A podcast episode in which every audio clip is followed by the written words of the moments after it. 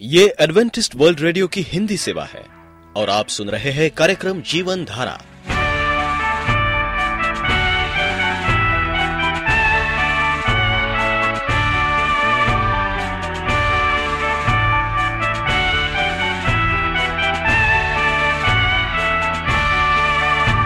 कार्यक्रम जीवन धारा सुनने वालों को मैं स्मिता और मैं अमित।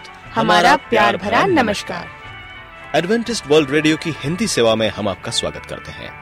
श्रोताओं, आइए, आज प्रसारित होने वाले कार्यक्रमों की जानकारी दे दें। आज होगी पहले स्वास्थ्य चर्चा, इसके बाद एक गीत होगा और फिर कार्यक्रम के अंत में पवित्र बाइबल का संदेश। तो चलिए, स्वास्थ्य चर्चा सुनने से पहले सुनते हैं ये गीत।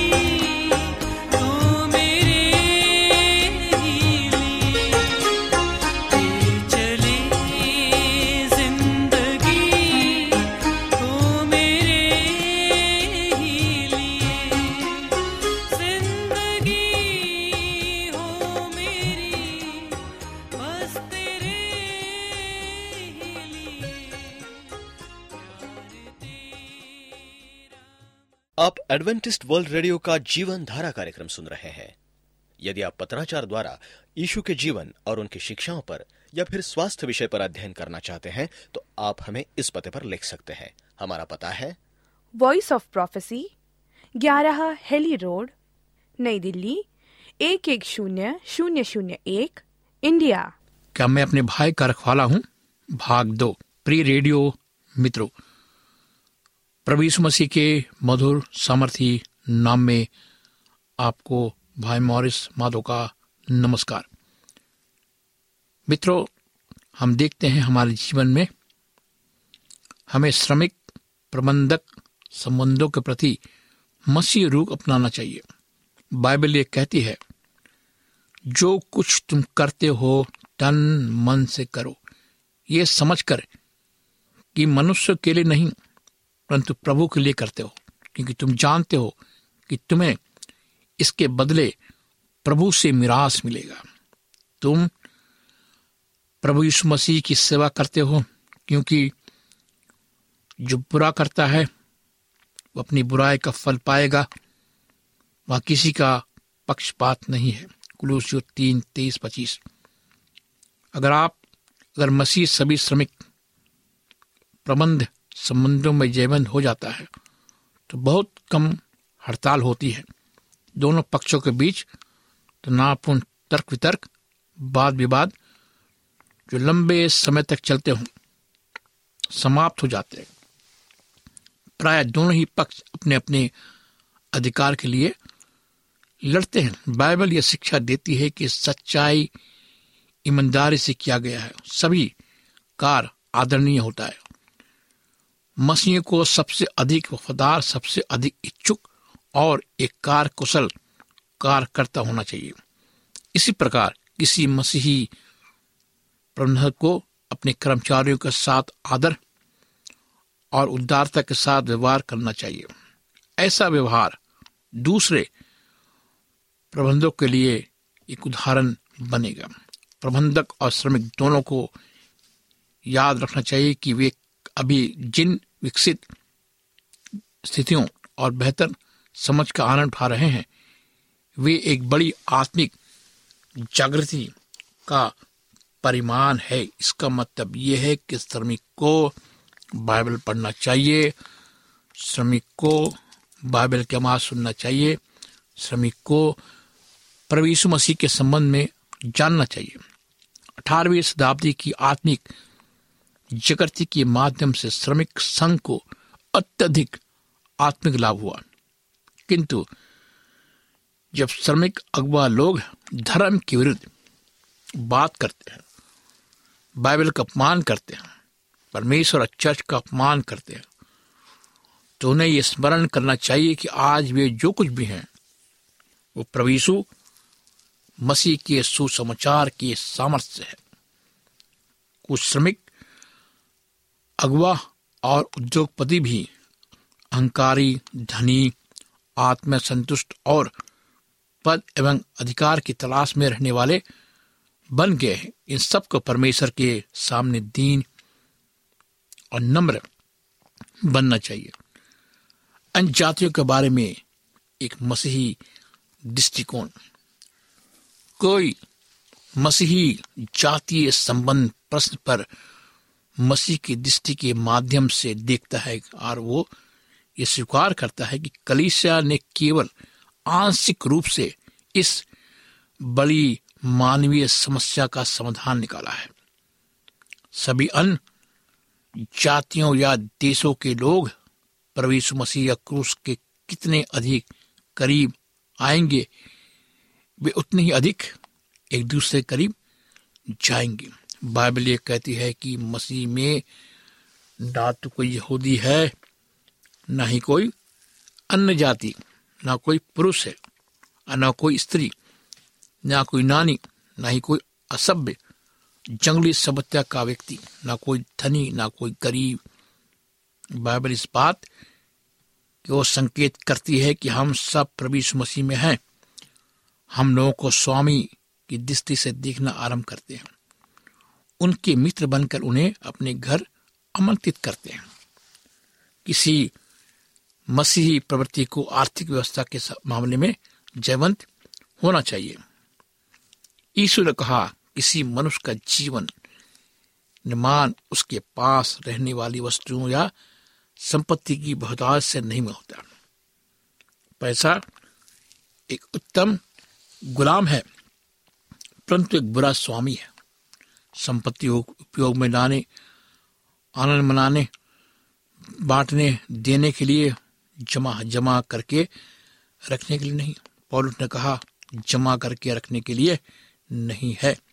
और उसने कहा कि, कि पैसे या धन के प्रति प्रेम सारी बुराई का जड़ है। पहला तिमुथियस छह दस। लोग लालच के प्रत्येक पहलू अरूप से आप सतर्क एवं सचेत रहे। हम सबको प्रार्थना आत्म संयम अनुशासन के द्वारा खुद को इससे दूर रखना चाहिए। लोभ को अनुमति नहीं मिलनी चाहिए कि ये मनुष्य को धन का गुलाम बनाए। जब यीशु से दो भाइयों के उत्तराधिकार संबंध झगड़े को निपटाने के लिए कहा गया, तब उसने चेतावनी एवं बहुत अच्छा एक उदाहरण देते हुए इनकार कर दिया। उसने एक धनी व्यक्ति कहानी बताई। उस व्यक्ति के पास संपन्नता थी, दूरदर्शिता भी थी। इसके कारण उसने लंबी, चौड़ी योजनाएँ बनाई, जो उसके जीवन के सभी शारीरिक ऐसो आराम तथा व्यक्तिगत महिमा से भरपूर कर सकती थी। उसे यह शब्द पसंद था। इसके साथ ही साथ गुणी, निपुण, उद्योग में कुशल, सच्चा व्यक्ति था। परंतु दूसरे कई लोगों की तरह आकांक्षाओं, आत्मरुचि का शिकार था। कभी ऐसा होता होता हमारी ज़िंदगी में। हम बड़े विद्वान होते हैं। हम बड़े उदार होते हैं। हम बड़े गुणी, निपुण होते हैं। उद्योग में अच्छी बातें हम करते हैं। लेकिन हम क्या करते हैं? अपने ऊपर ज़्यादा रुचि रखते हैं। दूसरे के ऊपर नहीं। और उसी वक्त हम हार जाते हैं। हम अपने भाइयों का मदद नहीं करते। उनसे दूर हम चले जाते हैं।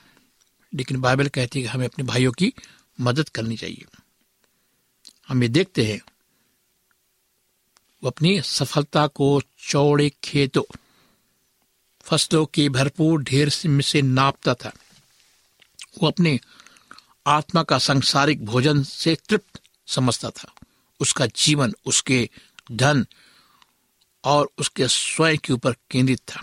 उसने अपनी योजना के बिना परमेश्वर के बारे में सोचे, या जीवन की अनिश्चितता से बेखबर रहते हुए की थी।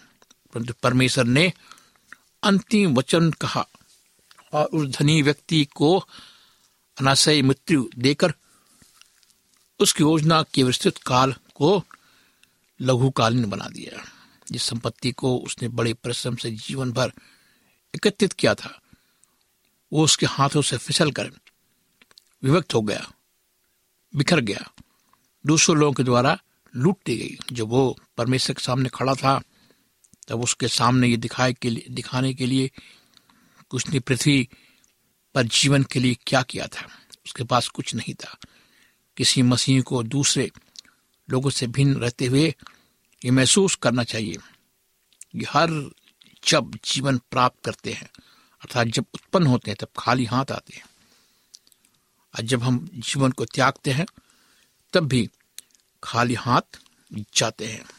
जब हम किसी वस्तु, व्यक्ति को पकड़कर ये कहते हैं कि मेरी चीज़ है, जब हम दूसरे व्यक्ति की किसी वस्तु को ईसापूर्ण दृष्टि से देखते हैं, तब हम ये भूल जाते हैं कि चाहे हम कितना कुछ भी प्राप्त करें, हम उसे लेकर न्याय की सिंहासन के सामने नहीं जा सकते। मेरे मित्रों, इसका मतलब ये नहीं कि पृथ्वी में कोई संपत्ति अपने आप में एक पाप है। बाइबल ये नहीं कहती कि हमारी संपत्ति पाप है। नहीं। बाइबल स्पष्ट बताती है कि परमेश्वर हमसे अपेक्षा करता है कि हम अपनी निपुणता, योग्यता, परिस्थितियों का सबसे अधिक उपयोग कर सकते हैं। पौरुष ने कहा पैतिमोथियस पाँच आठ में पंथ यदि कोई अपने की, अपनी की और निच करके अपने घरानों की चिंता ना करे तो वो विश्वास से मुकर गया। अविश्वासी से भी बुरा बन गया, पहला तिमोथियस पाँच आठ। यीशु ने इस बात को स्पष्ट रूप से समझाने के लिए उस धनी व्यक्ति की कहानी बताई, जो विदेश जा रहा था। उस धनी व्यक्ति ने जाने से पहले अपने सेवकों को बुलाया, खर्च करने के लिए निश्चित मात्रा में पैसे दिए, जो वापस आया। तब उसने पाया कि उसके कुछ सेवकों कुछ सेवकों ने पैसे खर्च करने में काफ़ी बुद्धिमानी की काम किया है और पैसा बढ़ गया। उसने उन सेवकों की सराहना की, लेकिन भयभीत एवं संकीर्ण दृष्टिकोण रखने वाला एक सेवक ये सोचने में असमर्थ और असफल रहा कि वो इस पैसे का क्या करे। इसलिए उसने उस पैसे डाकुओं से बचाने के लिए मिट्टी खोद कर भूमि में छिपा दिया। उस धनी व्यक्ति ने इस सेवक को क्या किया? दंड दिया। आप परमेश्वर की व्यवस्था के अनुसार जितना भी चाहे उतना पैसा कमा ले। उसकी आज्ञाओं को मानने में खर्च करें। उसका दसवां अर्थात पहली उपज परमेश्वर को दे। नीति वजह तीन नौ। विश्वास पूर्वक दसवंश दे, क्योंकि बाइबल ये कहती है कि यह उचित और न्यायपूर्ण है। मेरे मित्रों, मैं आपको बताना चाहता हूँ, आज लोग अपने जीवन को बिगाड़ रहे हैं। हम देखते हैं कि आज लोग अपने पड़ोसी की मदद नहीं कर रहे हैं, गरीबों की मदद नहीं कर रहे, जो हमारे भाई हैं, जो बीमार हमारे, उनकी क्या करनी चाहिए? मदद करनी चाहिए, जो भी हमारी क्षमता है। हमें मदद करनी चाहिए हमें उनको प्रोत्साहन देना चाहिए। बाइबल ये कहती है कि साधारण लोगों ने ईसो की बातों को खुशी से सुना। वो जहाँ कहीं गया, उसने रोगियों को चंगा किया, उसने दुखियों को शांत दी, शांति दी, उसने लोगों को व्यवहारिक प्रोत्साहन दिया, मसीह को लोगों के निर्माण में मदद करने, अस्पतालों के विकास में, अनाथालयों के विकास में बीड लोगों के लिए सेवा आश्रम विकसित करने में दूसरे संस्थानों के विकास से मदद करनी चाहिए।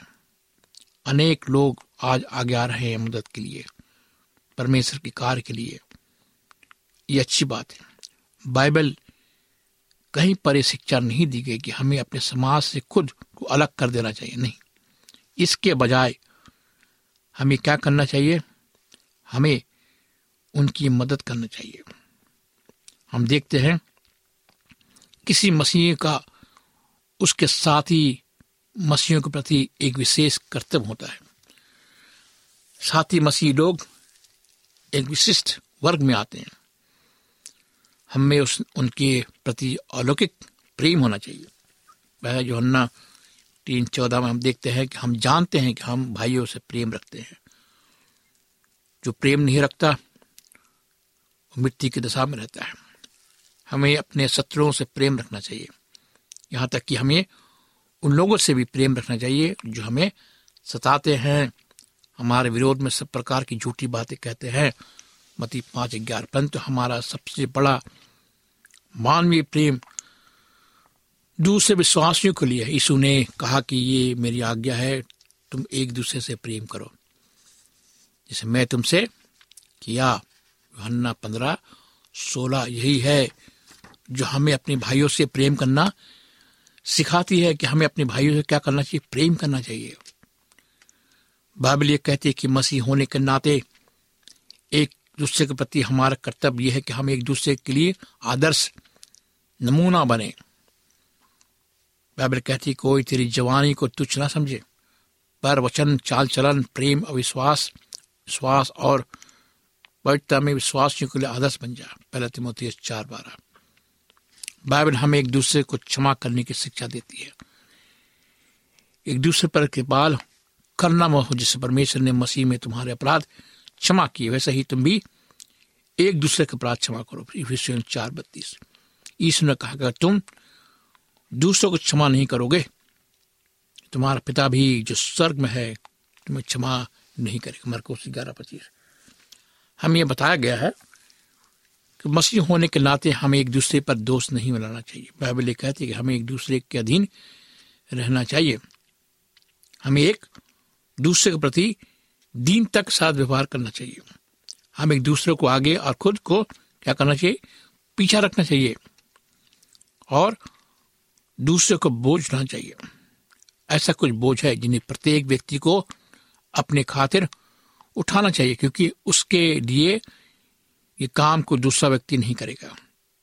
भी कुछ ऐसे बोझ हैं जिन्हें उठाने में हमारे मित्र हमारी मदद कर सकते हैं, अर्थात वे हमारे बोझ उठा सकते हैं, जैसा कि दुख, अभाग्य, परीक्षाएँ, अकेलापन, परिवार की देखभाल, आत्मिक कठिनाइयाँ, पुत्री जो नशीली औषधि के सेवन के शिकार हैं या बंदीगृह में है, अथवा कोई बच्चा जो लापता हो गया है लेकिन हमें अपने बोझ के प्रति अधिक चिंतित नहीं होना चाहिए।